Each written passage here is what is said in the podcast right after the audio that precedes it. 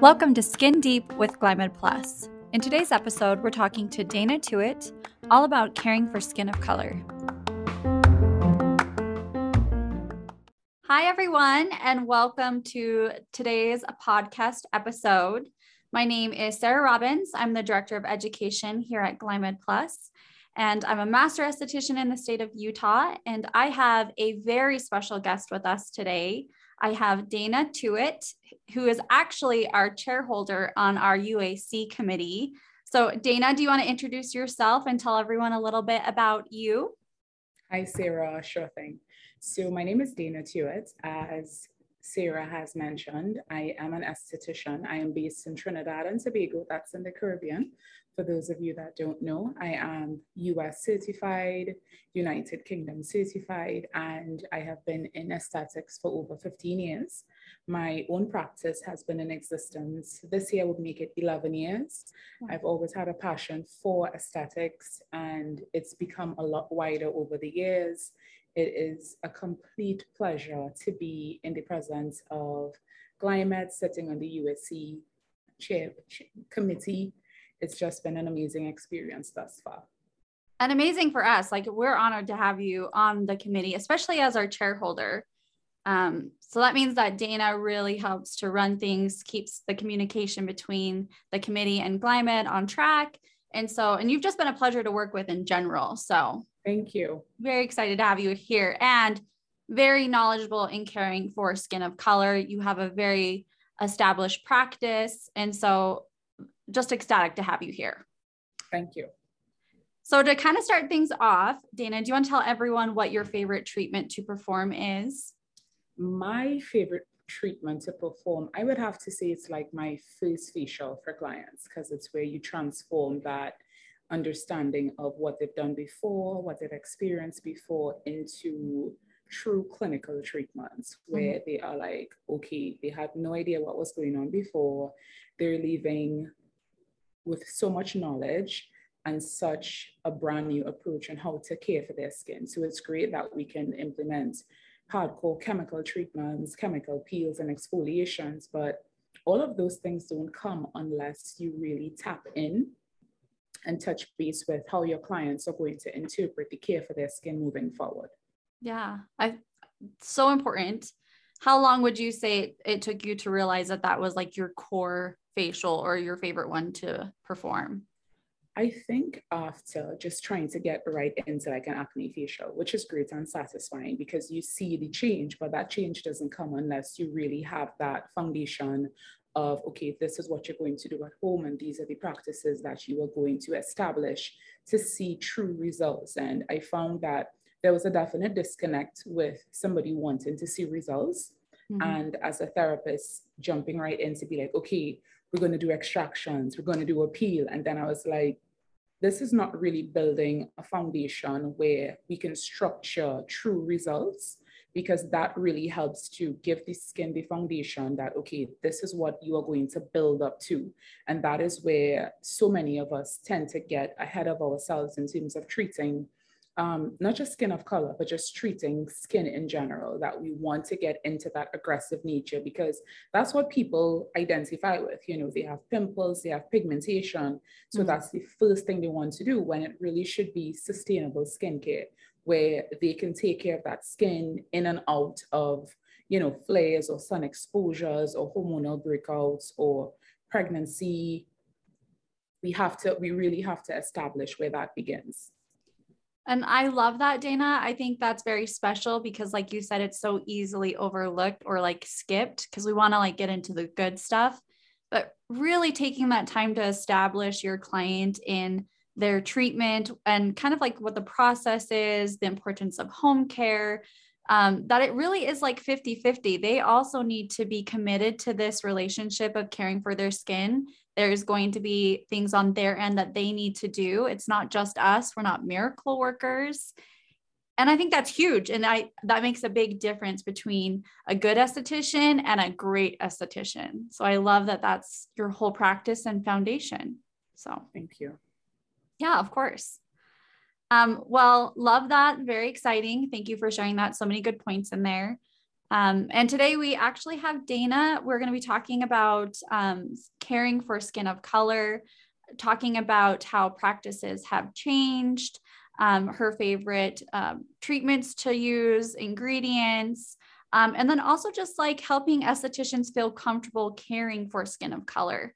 Because oftentimes I think it's um, because of the lack of education, it can seem like a very scary, like untouchable thing. And that's definitely not the case. Now, you should still um, receive education and be knowledgeable in caring for skin of color. So I'm not just saying go out there and just do whatever, because there are guidelines, but we definitely want to help spread some of that knowledge and education today. And um, Dana is the best person to share this advice. So, with that being said, let's go ahead and jump into our first topic, which is um, how is treating skin of color now specifically what are best practices or what do you like to look for when you are caring for your deeper fitzpatrick clients? Well when we are caring for deeper skin uh, darker skin skin that is going to have that multi-ethnic background we are really going to first things first start with that intake. So even before we begin to touch that face we're going to talk about our client. And this goes beyond, you know, just identifying, okay, this person registers as a four, five, or six on a Fitzpatrick scale. It's really and truly getting into their family history, what they've done, you know, what they've observed, and also where do they see themselves positioned in their care. And within that five minute intake, or just really getting that person cleansed, and before the treatment really gets deep into it, you're going to start peeling back. And one question leads into the next, and one question leads into the next. So I have personally found that a lot of people are doing aggressive care at home because it's a lot more accessible than it was 10, 15 years ago. Mm-hmm. Things are being promoted as safe to use, or you're going to get great results. And in most cases, and in many cases, I found that it has actually worsened a person's condition. It's working against their skin type. It's not suitable for them, or it's not even suitable for them at this particular time. And as we will always fall back on education being the emphasis and where we begin with, we see we see that within the treatment room and it's really becoming very honest with our clientele being very straightforward with this information not putting them down because it's not to break someone down, but mm-hmm. it's to say, to really ask them, why did you choose this form of treatment or what led you to purchase this product and why have you been using it this long? And then, of course, the golden question that nobody anticipates what results have you seen? Mm-hmm. And that's when you get the silence, because in most cases, a person has seen little to no change. They would have seen minimal change at the beginning, but that will happen with any product that you're using for the first time. It's always going to be that, okay, I've been using this, it's working amazing. And then two to three weeks later, it just kind of plateaus. And if we if we really and truly get into that whole background, we can really dial it back. We can get people to step off the ledge of using 25 products at a time mm-hmm. and really get them onto a fixed routine, one that they're going to be committed to use, two, that we can really chart their progress and we can really track what direction we're going to go into. Because from the time somebody gets that first facial into the second they see their skin start to settle down texture refine that glow sets to sit and they're like okay you tell me what's next. That's when they're just like they're like you know i'm giving it all to you. Mm-hmm. i'm trusting you with my skin. And this goes double time for ethnic skin. This goes double time for people who have high fitzpatrick's because it's always that hyperpigmentation matched with not quite being sure with how someone's treating their skin, not being able to see long-term results. And those are the reasons why someone will come to us. So as estheticians, we have to lead with that understanding that do you know enough about where, where you're going to start with a client? And if you don't know enough about that, then you need to get that information. You need to really invest in that aspect of education and more so taking a step back to develop systems within your own business and practice as to what is going to give you those tools to move forward. I love that. Um, really, that skin analysis, and just like you said earlier, that foundation with your client where you start things is really where the magic starts to happen Um, as far as like on that skin health questionnaire or before you start that skin analysis, Dana, are there like one or two questions that you think are crucial that you as the esthetician ask your client that every esthetician should be doing? And if so, what are they? For sure. My first question is Are you using any active ingredients on your face? And that could go from acids to retinoids to if there aren't any um, Accutane. Because a lot of people don't think to really dial back to figure out what's taking place. So they may go to a dermatologist, they may go to a cosmetic doctor, and then they'll come to an esthetician all in the space of one week. So you have to make sure that there is not a doubling up or layering of things that will clash or cancel each other out. And also, my favorite question do you use sunscreen? It's huge you need to know yeah. if they use it you know you know and if they don't then a lot a lot of things could be set in motion by introducing that into their routine and explaining to them why a lot of what is happening with their skin is tied back to the absence of this in their routine and their daily routine at that yeah I mean, both amazing questions and one ones we should be asking. And then with the sunscreen, asking if they're reapplying and knowing Absolutely. what their lifestyle is. Mm-hmm yeah. Do you have like a beach babe? Do you have a client that's at the beach, you know, at least once a day? Or are they indoors? Like you need to know what their lifestyle is like. Absolutely. And because I am based in the tropics, that's mm-hmm. something that we did not grow up with in conversation. So a lot of clients who have had from inception, that was the first time that they actively started wearing sun protection, you know, outside of going to the beach. So yeah. that's where they'll be like, okay, well, I have it for the beach, but on a daily basis, well, my moisturizer has it or my makeup has it. And we know that that factors to very little. Mm-hmm. When we really talk about daily application, reapplication, how much sun we get, you know, this that I have right here, this is natural light. This isn't anything else. So yeah, we, we're constantly exposed and just understanding that that constant exposure, seven days a week, how many days a month, how many days a year, constantly for years, there's a lot of damage and there's a lot of things that we can really and truly take the years off with if we change those those practices. Yeah those habits for sure. It's the everyday day to day that is doing the Absolutely. most damage. Yeah. And it's good that mindset that you have to get your clients out of that it's like we don't use sunscreen just for when we're spending time outdoors. It's really correct. an all day. thing. Yeah every, every day, all single day. day. Yeah and something you said earlier that I really appreciated is that when we're building these relationships with our clients, it's important that we're being friendly but firm. And we don't want to mm-hmm. make our clients feel embarrassed or bad about whatever decision that they've decided to make with caring for their skin. But it is our job to educate them and let them know Absolutely. the trends and the fads. And like Dana, I know this is something that's really passionate about you, but like social media and all of the exposure that's constantly flooding our clients um, how do you feel about that? And do you have any tips and suggestions for other pros with handling social media? Um, I think you can't fight fire with fire in this case. You have to remember that your battle is in your treatment room, it's not going to be online. And when you have a personal service, it's going to be a person is going to come to see you. And they're going to come to see you based on that expertise. You're going to be dependent on your relationships that you're building, your word of mouth, your professionalism, your expertise. And that is very difficult to translate into a social space. So we know that many clients, people who are very interested or want to become very involved in, in skincare and love having their skin be at its best, they are going to be very much, very much invested into vloggers, bloggers, influencers. Mm-hmm. And when they come to you, it's because they have already tried a lot of the things that are out there. So you don't need to bash what they've used. They already know that it's not working.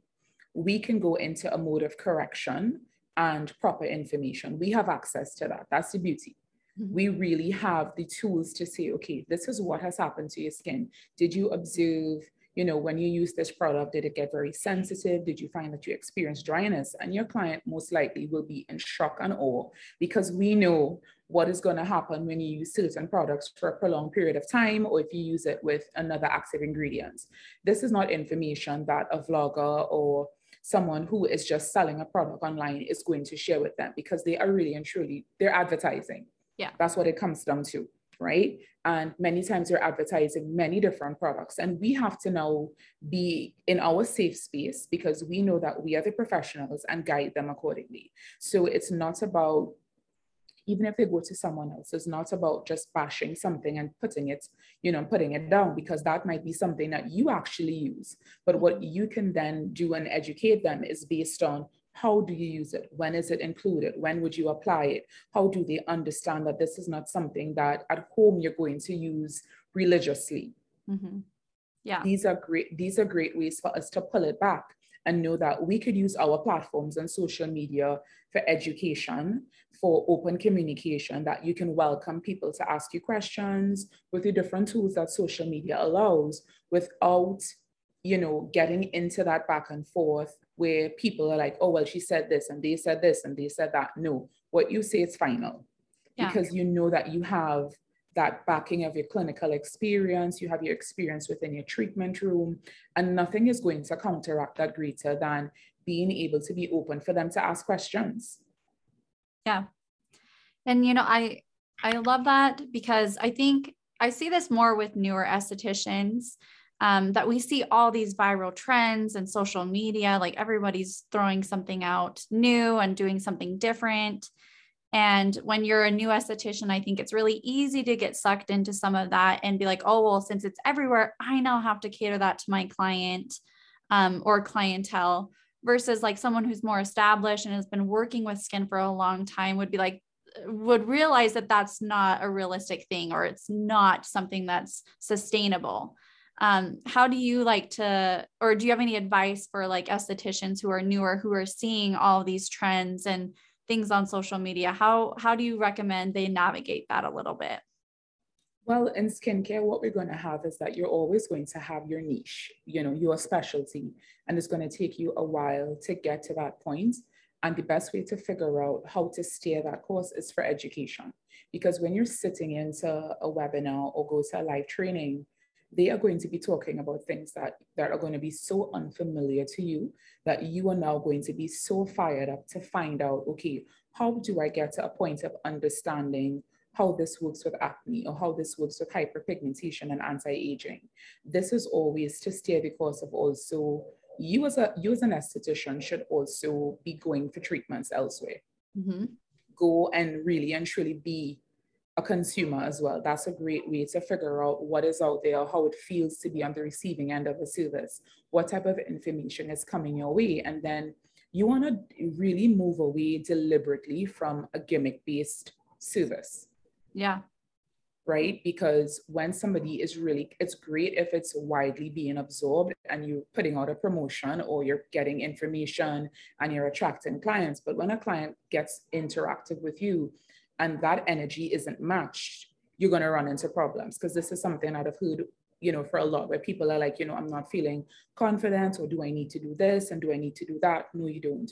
Your personality is unique. And just as each skin is unique, you are unique as an esthetician and you are going to find clients that identify and you're not going to have to be, you know, having your energy jump from place to place to tap in with your clientele because it's going to be consistent and you have to be consistent with what you offer and it's, it is really dangerous. It really is dangerous. And following estheticians who are ethical, who are responsible, who are going to really mirror where you want to be in five to 10 years, that's very important. And that inspiration is key.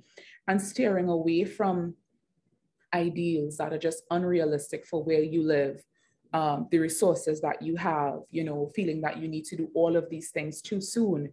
It's really learning to creep before you walk. Yeah. I think such solid points in everything that you just said, such wisdom, especially because you've been doing this for a while. You know, oh, yeah. you're very skilled at what you're doing and you've seen trends and you're aware of what will stay and what won't. And as estheticians, like Dana is empowering all of us to make sure that we acknowledge that we are the professional, like we know what we're doing, and to not lose sight of that and don't get um, for lack of a better word, almost manipulated or tricked into more of these gimmicky things for social media. And also to just add to that, it's that these trends, you do have to take note of them because your clients are going to ask you about them. So becoming knowledgeable about a trend is important, knowing how it works, how it functions. And if you do do a promotion or you do include some aspects of a trend into your treatment room, it should be beneficial. So you are still going to have to learn how to tweak different things, apply them, remove them, and see what works. Because somebody could be really fired up about having a particular treatment done, but they're not a candidate for that. Yeah. And educating them that not because you didn't do it, they need to go do it elsewhere. Let them know why it should not be done on them at all. So they will know in the back of their minds that if someone gives this to me, it's going to be problematic. I'm not going to be pleased with those results. And they're going to know that if they do decide to do something like this, this is what they are risking. This is the chance that they are taking. And they're going to have to think long and hard before putting themselves in that position where it might be un- an unsatisfactory result they're ending up with. Yeah. Going back to building that relationship, having open, Correct. honest conversations with clients. Absolutely. Yeah. Um, and you touched on education there, Dana. Um, so do you want to talk about like how education is as far as realizing and teaching about skin of color? Um, do you want to share like how you feel about that or w- what you would like to see more of or what is done well? I know that's like a lot, but just touching on education education is important because when I started in skincare, there wasn't a great focus on how to treat skin of color. It was a broad brush with skin. So the focus has always been skin types, um, you know, Fitzpatrick scale, it's always been skin conditions. And then all of these things will allow us to know what will happen to darker skin when it's being treated, but not so much what happens in the treatment room. So there's a lot of things that we see differently so erythema looks differently, frosting looks differently, crystallization looks differently. Yeah. And becoming educated on this seems as if it's an easy task, but it's very frightening when you're in a treatment room and you're learning it that way. And unfortunately, many estheticians that treat skin of color, that is how we had to we had to really, you know, pick apart protocols, pick apart um, you know, hoping that whatever company you're ordering a peel from or an exfoliant from, you know, you know, it's me picking up a phone to say, hi, you know, I'm dealing with darker skin. If I see this, what happens? Or if I see that, what happens? Products that don't work the same on darker skin, that it works differently on, you know, Fitz one to three. And because I've treated you know, that entire range. I've seen it over the years where I can probably, you know, run through a, a treatment very, very quickly on a Fitz one to three in a 45 minute routine. If I'm treating a darker skin type, I've actually just extended my treatment time from 50 to 75 minutes because, you know, you're treating things like maskne now, you're, you're treating heavily sensitized skin. So some application times, um, in perfect example with, let's say I'm using Glymed's deep pore cleanser. Mm-hmm. You know, it may start working on a lighter skin, you know, within two to three minutes. I've seen it take about five minutes on darker skin to work, especially if it's congested, especially that skin has been compromised. And just allowing for that understanding that it's never going to be just a cookie cutter approach. Protocols, trainings, education, these things are observations that have been put together but you are still going to have to put together how you operate in your treatment room. And this is going to vary from climate to age group to what you are going to be exposed to and how you want to treat and chart out your treatment room and to grow your practice in a way that is really going to be a responsible way, not just saying, okay, all right, this protocol is out, let me use it. There are certain things I can't use, yeah. you know, because it's just not going to lead to the best type of recovery. And that space of education is important. It means that you're going to have to invest in your education, sitting in on seminars, really paying, paying that forward, that investment forward with any line or a line of interest or something of interest that pops up to you before you even invest and purchase product. Sit in, sit in, ask questions, go to a trade show, go to go to um, a huge conference, mm-hmm. really have that con- that have that conversation with representatives, and you're gonna know in an instant if this is something that you should get into. That was how I that's how I discovered Glymed. I went to you know to a conference in Texas. I saw a peel actually being done. It was a five berry um, pigment peel, and the person who was the model was a woman of color. And they said this is going to lighten and every single step of the way that they said every part of the protocol what she was experiencing was what the esthetician was explaining. Mm-hmm. so it was such a great comfortable way to like get into that chemical treatment. What's going to be safe? What's going to be practical? What's going to be something that is going to be predictable but safe and something that will work where you know where i live and yeah. what I will be able to build my clientele and to educate them and to safely move away from just, okay, it's a one and done approach. You don't want someone coming in for one facial and thinking that this is all they have to do. This, like anything else, is going to be heavily backed with maintenance. And when they come in, every time someone comes in, it can't be the same conversation they're having. You can't have the same amounts of information. You are going to have to say, well, today, this is what we're seeing this is what we've noticed in the industry. This is how we're going to apply it to you. And this is how we build, grow, and really solidify again those foundation relationships with our clients. Yeah, you can never have enough education. You will never know it all. Um, so always look, like Dana was saying, always look for new opportunities to learn new practices and new techniques. And things do get better over the years, and we find better ingredients that are more inclusive. Um, because there is so much that you can do with all Fitzpatrick's.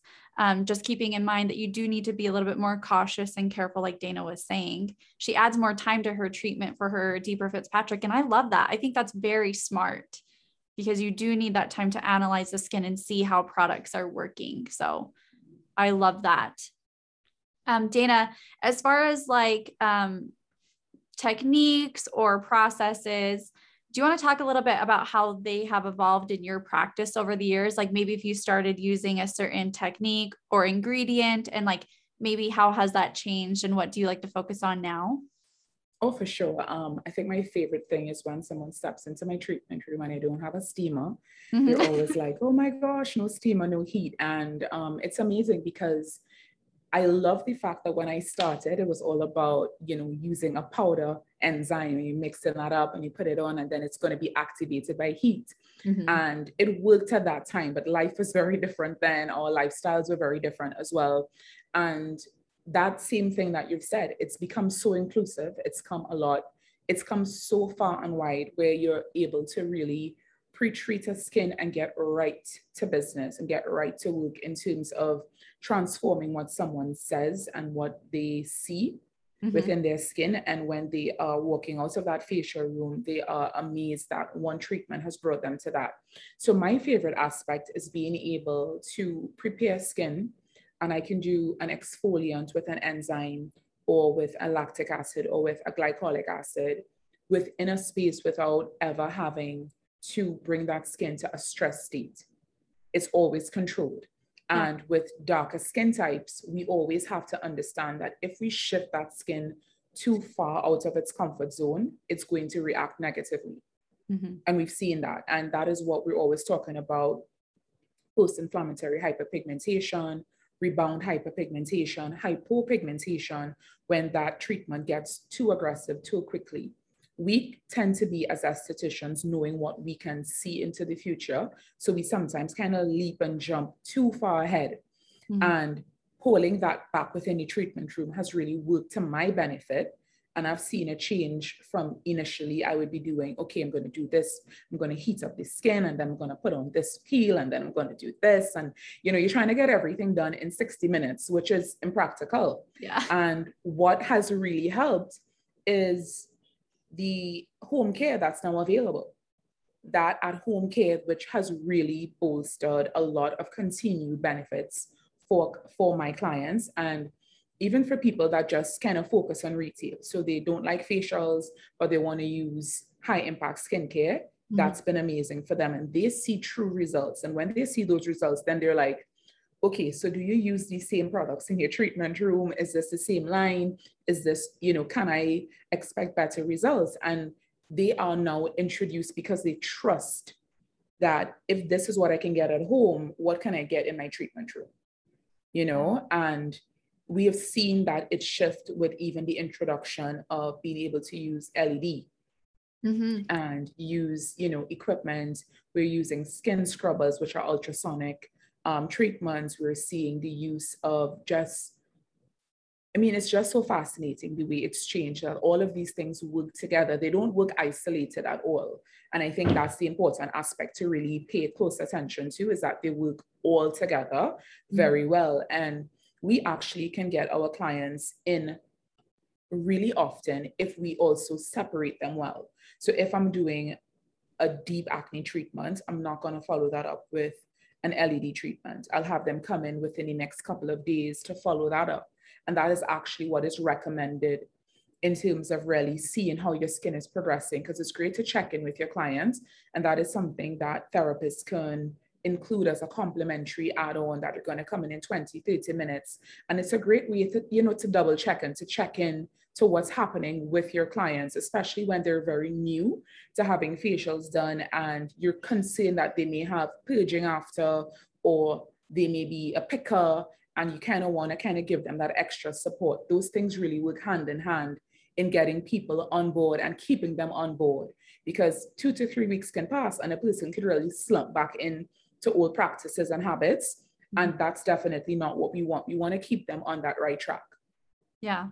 Especially if you're working on really stubborn skin conditions, or if you're trying to really get your clients to a space where they're seeing that huge improvement, again, it's like 50 50. They also have to be committed to that. And I love that you said that you're going to have clients asking if what they're using in their home care is the same as in the treatment room, because you better believe they're going to ask you that. For so, sure. having that consistency between what you used for your services also is being offered in home care. Absolutely. And I feel like home care is something that as estheticians, we hear all the time that it's so important that you're doing home care for clients. But I'm like, it really is so crucial in making sure that your client's skin is not only healthy and maintaining the results, um, but you're also able to get to those results. Um, but also, it's just good practice overall for skin health, you know? So I, I it's just one that I feel like you could never, um, you could never not know enough about how to home care or making sure that you are having products for your clients to use in their home care because it really is part of that magical number that res- that leads to results. So. It is, and it's a quicker. You definitely get to results a lot quicker when you have that backing of good pharmaceutical grade skincare you know, mm. at home. And what many people don't realize is that you actually use a lot less products.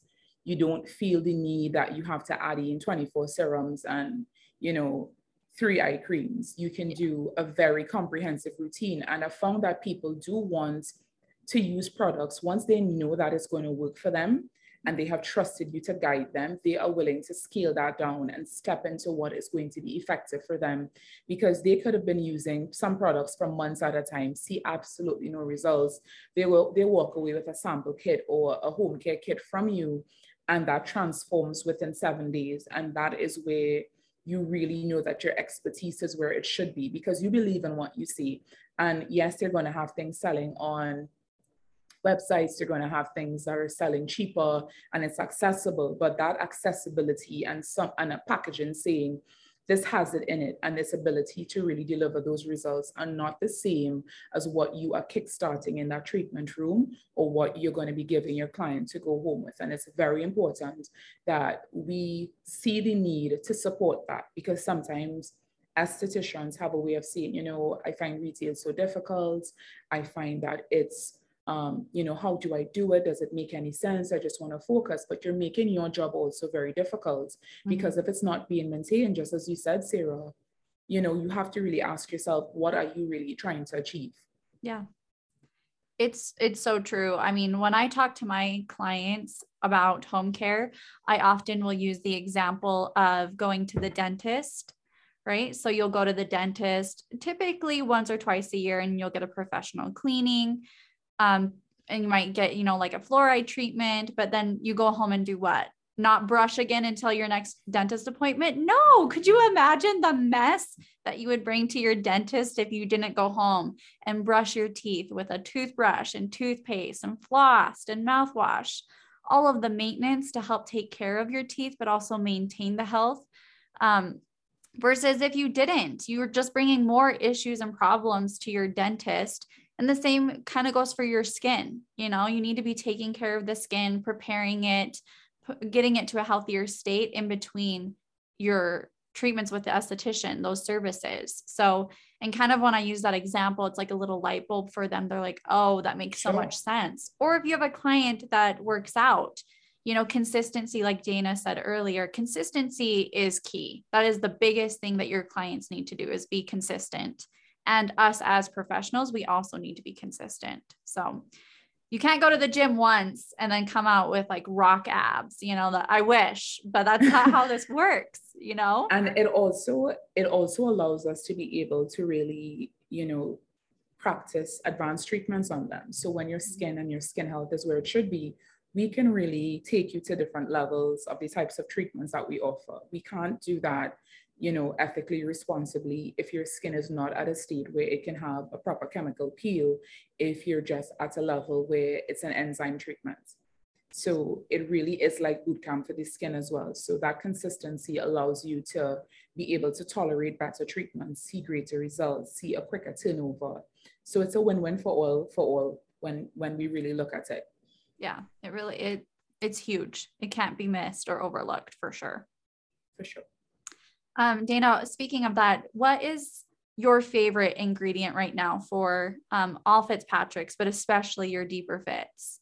Is there like a certain ingredient or treatment that you're especially loving? Especially because you come from like a really sunny, warm um, area. I think definite. Oh, so it's two. So it's okay. definitely going to be two. Um, it's going to be lactic acid mm. and it's going to be TCA. Um, because um, you're looking at your colorblind treatments, you're looking at it's going to be really safe, it's going to be breaking up, it's, it's those tyrosinase inhibitors, which we find very difficult because little known fact that, you know, in a lot of treatments and a lot of skincare that is targeting dark skin types, it's going to have hydroquinone, which I hate. Mm. Um, they're going to have a lot of bleaching agents, which are not the same as a tyrosinase inhibitor. So they do not deliver results, they deliver damage. Yeah. And you see a lot of them mixed in with sun protection. And I'm like, these are two different things. They can't be mixed together. They're not going to have the same effects. If anything, you're going to end up with hypopigmentation, thinning skin. Absolutely, it's going to be a lot of damage. And just having my clients use products that are going to have tyrosinase inhibitors, they begin to see that breaking up of that pigmentation and they're going to couple that with their sun protection and they just see lasting results. So I say lactic acid into TCA is because that's the graduation. That's the levels that we start with and that we go to. Mm-hmm. And when they are actually able to have a, a, a skin peeling peel or skin shedding peel, they can really see those amazing results and it just kickstarts and it does wonders for pigmentation, but it does amazing results also for clarity. And then I can still go in and use those even with an oxygenating treatment or with an anti-aging treatment. They could be cocktailed so easily and they gave great maintenance and I just see lasting results with them. And I don't have to worry that it's not going to be, oh my gosh, this person is not going to be pleased. If anything, the messages are, um, my skin is peeling, is this normal? Or I'm seeing this area that is really lightening up with brick, like, is this supposed to happen this soon? And I'm like, it's because your skin is where it should be. Yes. So I'm always excited when I can really apply those treatments effectively. And they're safe on dark skin. That's the thing. They're safe. And when it's safe on dark skin, it allows us to really get that range to perform treatments that work because that is always the issue. The issue is using something that might be too high in salicylic acid that might cause a lot of weakening in the skin. It might be, you know, too stripping, too drying, too aggressive, and it's not going to be a great space for that for that dark skin to thrive and to be able to even use support at home. Yeah. And with hydroquinone, most people see that breaking up of of you know pigmentation very quickly, but then they see it come back so quickly because they don't know what what is really being used. They just think that it's a one spot and that's it, and, and that they'll never have to treat it. Yeah. But you know, dark skin is going to respond one way every time. So knowing what we can anticipate, educating our clients on the safety of what we are doing, why we're doing it, and how they can also support that at home is very important. Yeah. I am right there with you. I love lactic and TCA. Like you said, they're colorblind, so they're safe for all Fitz. Um, but they create changes in the skin. And something that you mentioned that I think was really important is that when we are creating those changes in the skin and we are using professional ingredients, sometimes the skin has to go through that process where they experience like flaking, some of that un unwanted or like not the most desirable situation the skin has to go through. And that's a good thing. And it's good that you talk to your clients about that so that they are aware. Um, because like we not all ingredients that are going to create these amazing changes are going to be light and fluffy and not you're not going to feel them, right? Some of them are a little spicy or they're going to create some flaking and texture momentarily as it's working on the skin underneath. And so sometimes you have to have those conversations with your clients so they know that this is normal because it can be scary for them. Absolutely. they're like, "Oh my gosh, like I'm I'm peeling or I'm flaking." And you're like, "Oh, this is normal," you know? Yeah yeah just just guiding them through that and having you know that checklist of what they can anticipate and also that open communication that if anything pops up if you have a question you know please let me know if something happens and we didn't discuss it or we didn't cover it. Please you know please send me a message so that we can get on it immediately because the worst thing is that your clients after a skin changing treatment thinks that it's something that they need to do when it's really probably just their skin having a response to it, which is a very short space. But if they have to handle it on their own, they may do something that is aggressive or they may actually worsen what is taking place. And we can kind of guide them in terms of how they use their home care or switching out, swapping out something that's going to be really beneficial for them to see better results, to see change, or to just kind of like ride the wave through that skin shedding or that, you know, just that texture that they might be experiencing momentarily because one thing we always have to remember is that within that facial, we are starting a chain reaction. And you're not going to see that within the facial. You know, the more advanced our treatments get, the deeper they go. And as the deeper they go, the greater the change. And that change could take a few days to be seen. And when that is coming about, they have to know not to become panicked, you know, to follow your instructions and just keeping that information and that professional touch is very important. You know, not dispelling their concerns, making sure that they feel encouraged and they feel as if it is a safe space for them to ask those questions and they are going to get the guidance that they need. Yeah.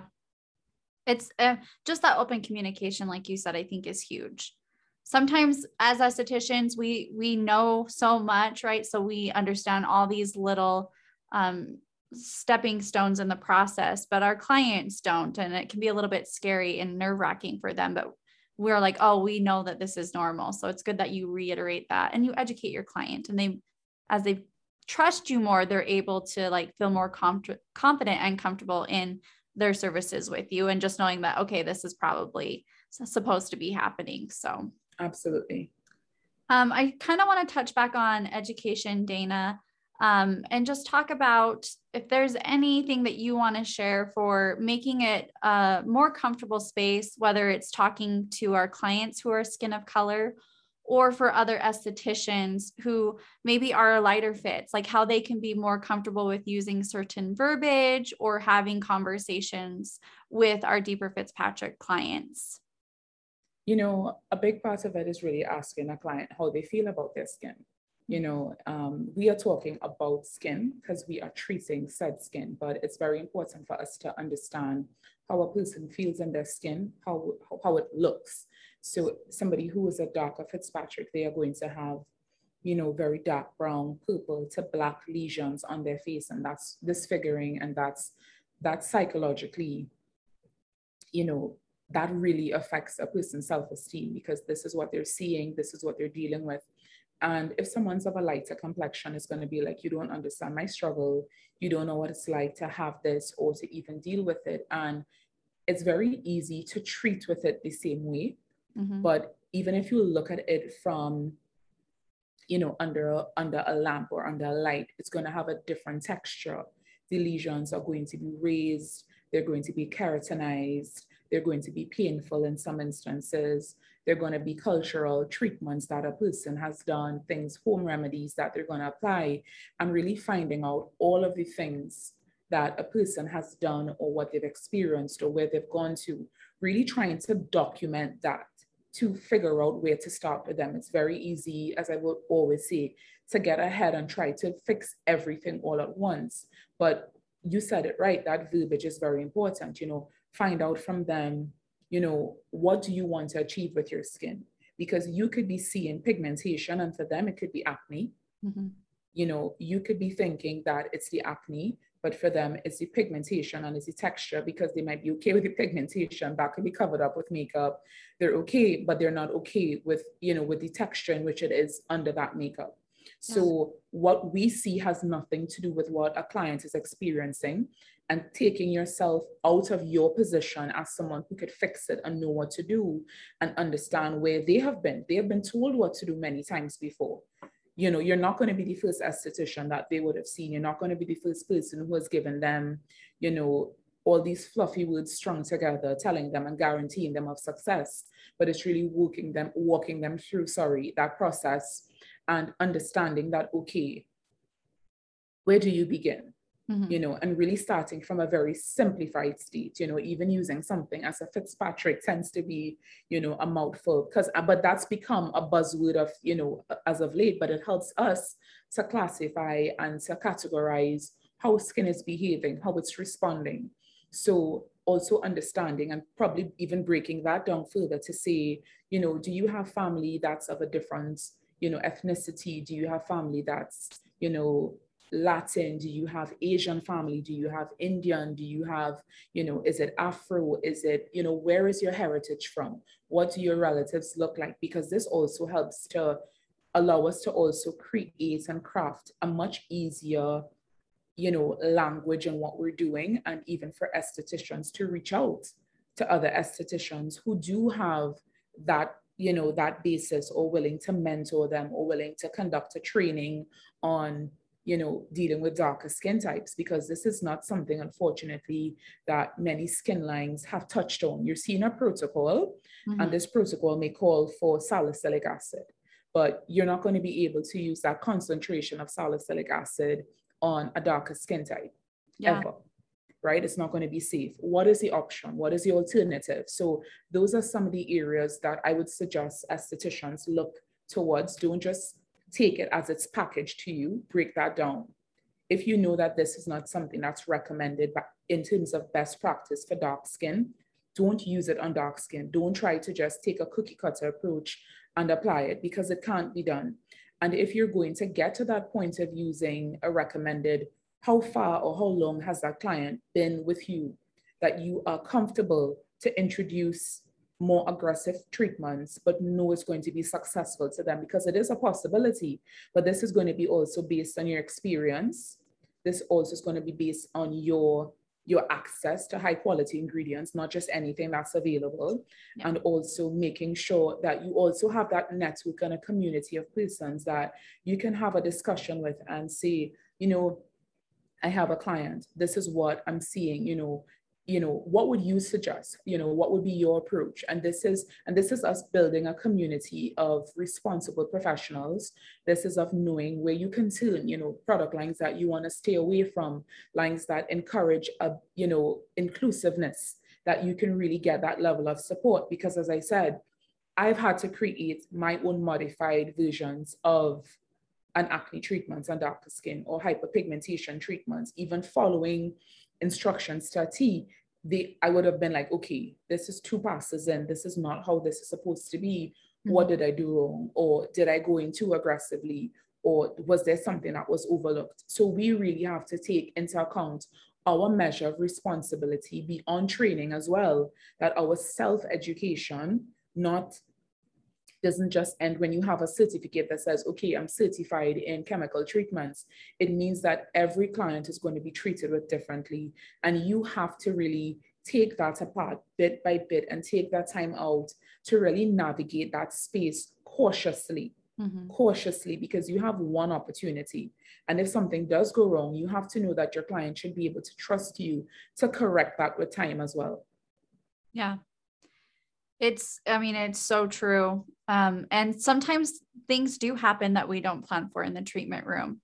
And it's okay as an esthetician. Um, you need learning from your mistakes and experience is huge.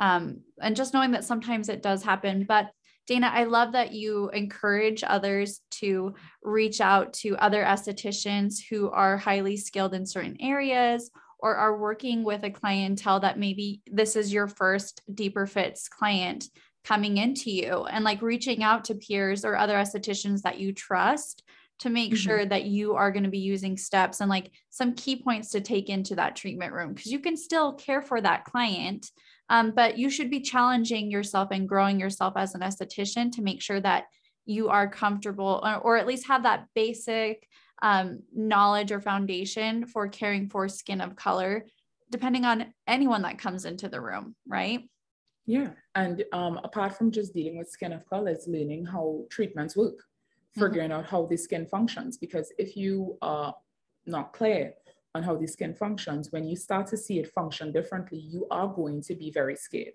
yeah. you're going to be very concerned that you can't do it and you may also need to go and do a refresher program you know continuing education you know there's nothing wrong with going back to the basics and refreshing that information because you're going to be seeing people with different stages it's not always going to be um, aggressive skincare that you're after you also need to learn how to treat someone with you know very mild intermediate um, concerns that you should be able to say, okay, this is what we're going to do, and this is going to be good enough for you in this space.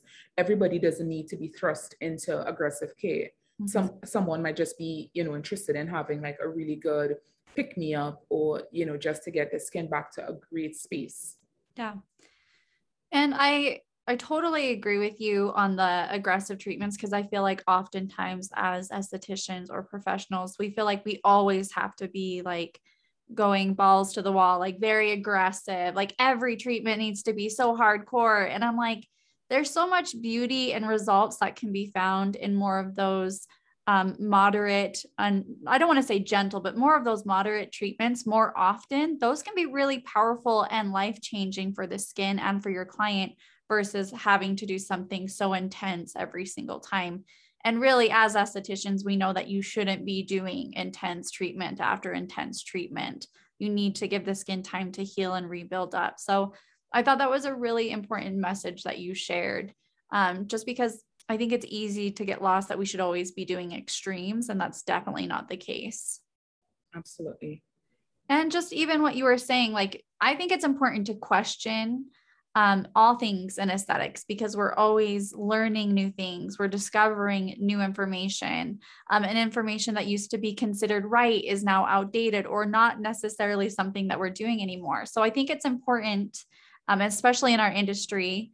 Dana, I'm sure you've seen this. There's like this wave of things that go up and down, and like there will be ingredients that are like on the bad list all of a sudden and it's like well try and find out why or what's being said because sometimes a lot of it can be marketing you know or sure. mis- misleading and so I, I think it's important to always question and do your own research you should do that anyways but definitely dive in deeper and understand why it's on the bad list or maybe if it's not it shouldn't be on the bad list you know what i mean Absolutely, because that could be said for, you know, for arguments with skin of color, pregnancy, mm-hmm. um, you know, aging, you know, your age that you're using products. And that could also be said just in terms of how good is the product from the line?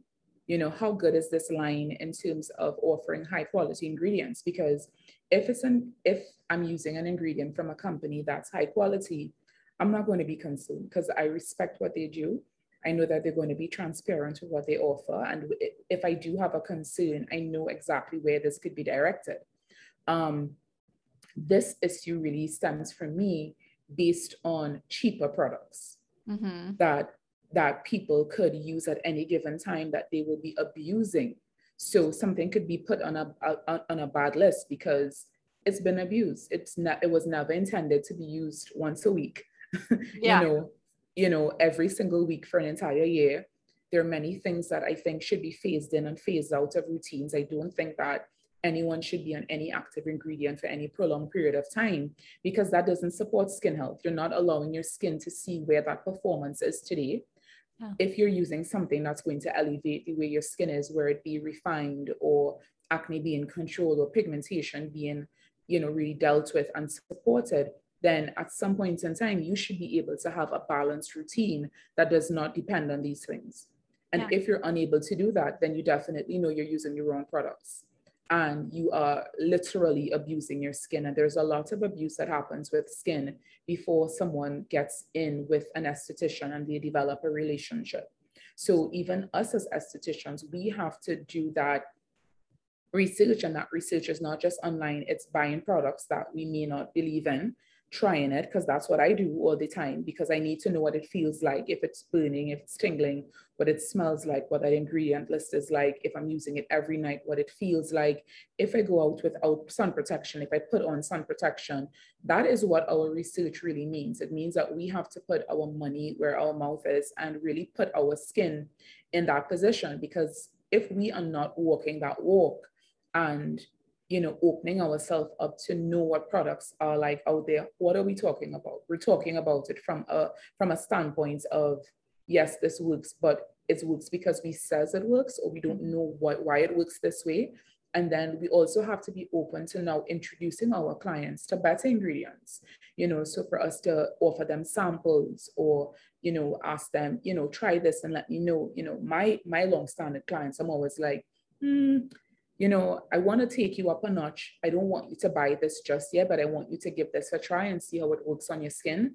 And then we'll go from there. So this also gives you the option for them to not have to pay pay out one time, but mm. you know that this is something that you're not going to miss. And this is a relationship that has been built and they are going to use it and they are going to see amazing results. And that is going to also solidify their absolute trust in you as a professional that it's not just money motivated, but your benefit is going to be seeing their skin success and seeing that you too are invested in their skin future.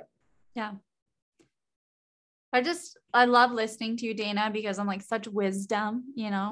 You're like, you've been doing this a long time and you can tell. And it's just like I just love the information that you share because it really is special. You know, it's not about, I mean, of course, we have to make money, it's our business, but yeah, but you do things like estheticians who have been here a long time or are here for a long time because of the background and and what they put into their business right? It's Absolutely. reliable it's ethical it's it's the real deal. Yeah. And, and i love that, that you is that trust is everything. When people trust you, you have to be responsible with that trust to guide them on the right path. Yeah.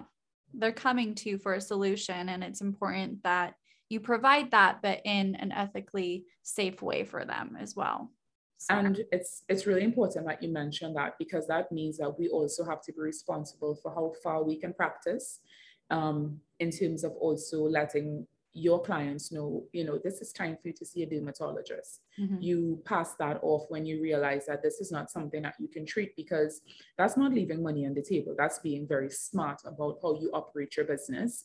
When you realize someone may have, you know, they've been exposed to certain topicals or certain ingredients that it's well out of your depth and you have to learn how to walk away from that just as well and that says something about you in terms of you know you've done an intake they've checked the boxes and you have all the questions still, that's not a problem for you to fix. Yeah. We're not miracle workers. We are going to work always within our scope and do so with the utmost amount of care and responsibility. And that means saying no to something, you know, putting a client on the right track. So even having dermatologists that you can refer cases that are not within your reach to treat that is very important. And in turn, you can develop really good professional collaborations and just further, further accountability where that means you're not going to have much to explain.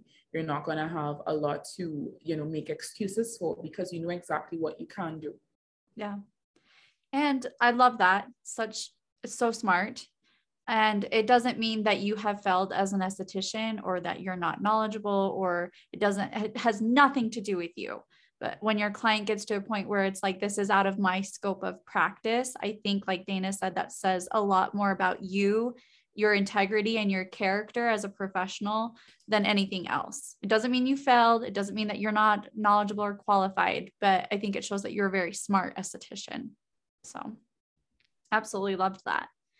And I love that you suggest living and breathing in the industry as well, trying everything you know it's one thing to sit there and lecture about something but it's entirely different if you're like oh, i've used this. I i use this every day and i do this. Like it's very different and your clients will be able to pick up on that right away. So Absolutely, because they'd be like, you know, have you it? You know, it's in a pink bottle and it sells on this. I'm like, yeah, this is such and such. And they love that. You know, people yeah. love the fact that you know exactly what they're talking about and you mm-hmm. could save them the trouble because you know how to fix your skin easily. You have access to it, you know. It's not going to be so easy after if they've invested, if they've used something for a couple of weeks and mm-hmm. it's not doing what it's supposed to do. So they're going to love you even more for really putting yourself on the line and saying, okay, yeah, I can save myself this trouble. Yeah which I think is huge. And just being open, like Dana is saying, open that open communication, I think is huge. Don't hide behind the curtain and just be like, well, this is professional and that's why it's better. Like you need to give some explanation and a foundation for them to be like, oh, that makes sense.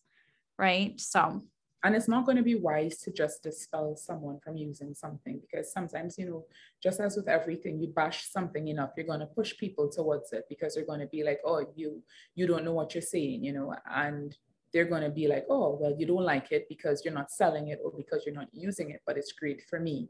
Yeah. So you have to be very careful in terms of how you balance that as well. There are going to be things that really don't work for someone and they're going to be things that they can get away with and it's not our responsibility to beat them down to just use what we use. We know what we use is quality we know that it's going to be impactful and we also know that it's going to work. But sometimes people have to take that time to come around and when they come around on their own it's going to be a lot more solid it's going to be long standing and they're going to they're going to have to learn they're going to have to learn. People are going to use great ingredients go back to cheaper stuff they're going to go to things that's easily accessible to them. And then they're going to, I've had it, I've seen it. I've had clients who've used, you know, $7 vitamin C's and says, oh my gosh, it started out great. It got chaotic. Their skin went through the wringer. Mm-hmm. They came back. We did facial treatments. We got them good again. And they went right back into it because they thought that their skin could handle it. And then they learned that yeah. second time, they definitely learned. And then they're like, okay, I'm going to throw it away now. I, I know that it's not working. And you still have to have that patience mm-hmm. because this is human. You know, that's human behavior. We will do it for anything as well. Well, yeah, our clients have to learn from experience too. So sometimes they Correct. have to have that journey and you just be there and you support them and love them through it, even though you're like, all right, yeah. here we go. and I and I laugh about it because because it is discovery.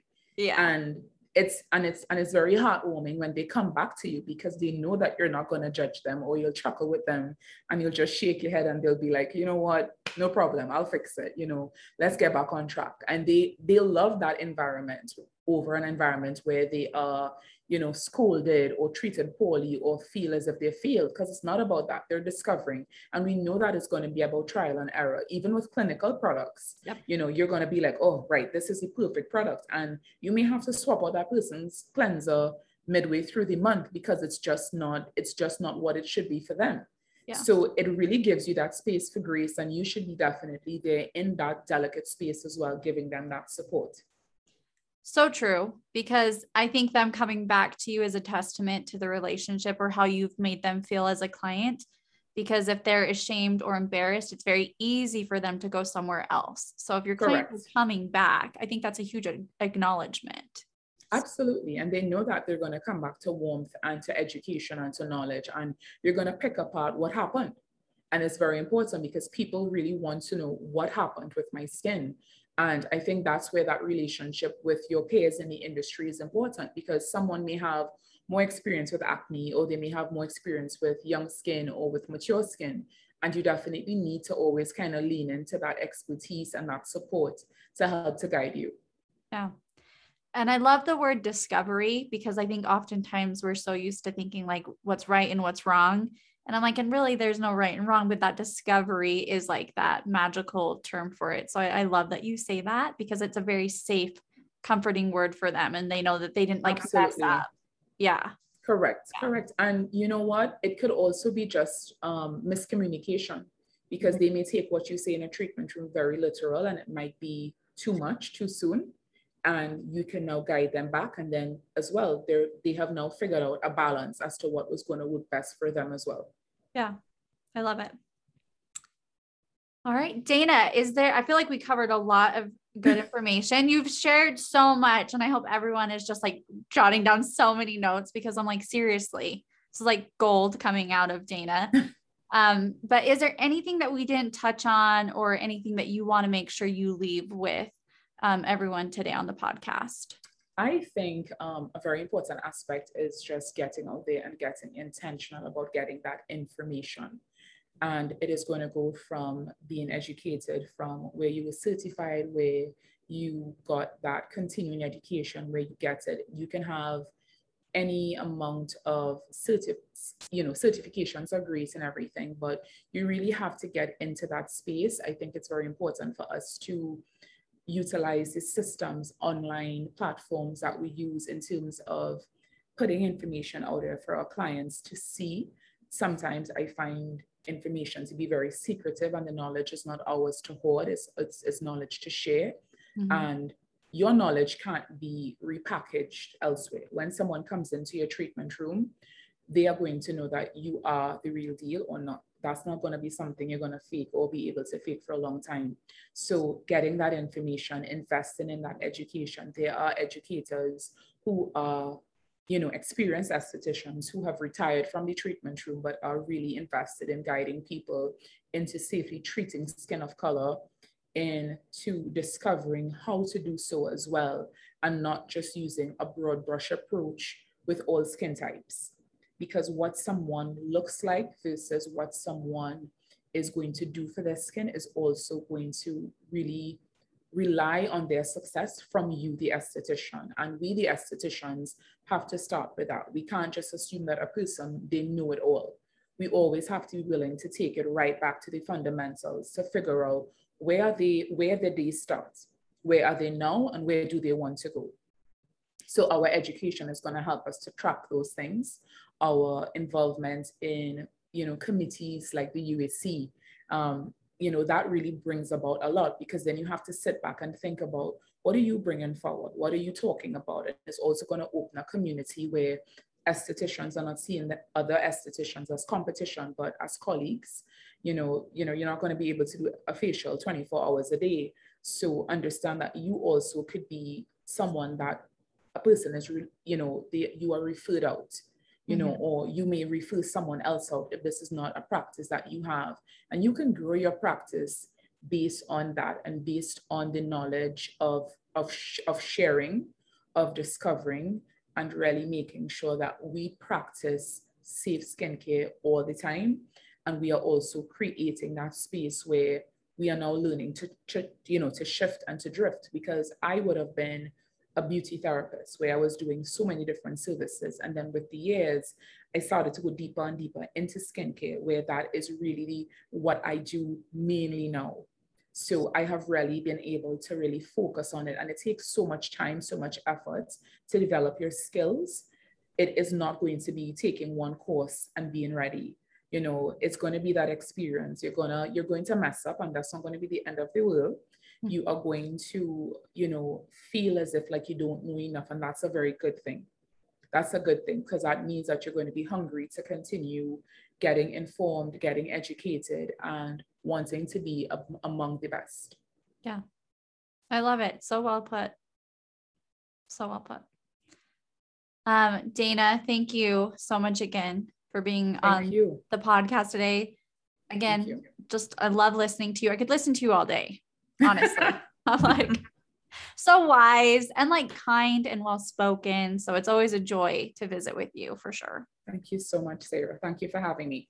Of course, you're welcome. Well, thank you guys so much for listening to today's podcast, and we will see you in the next one. Bye bye. Thank you for joining us for today's podcast. We'll see you next time.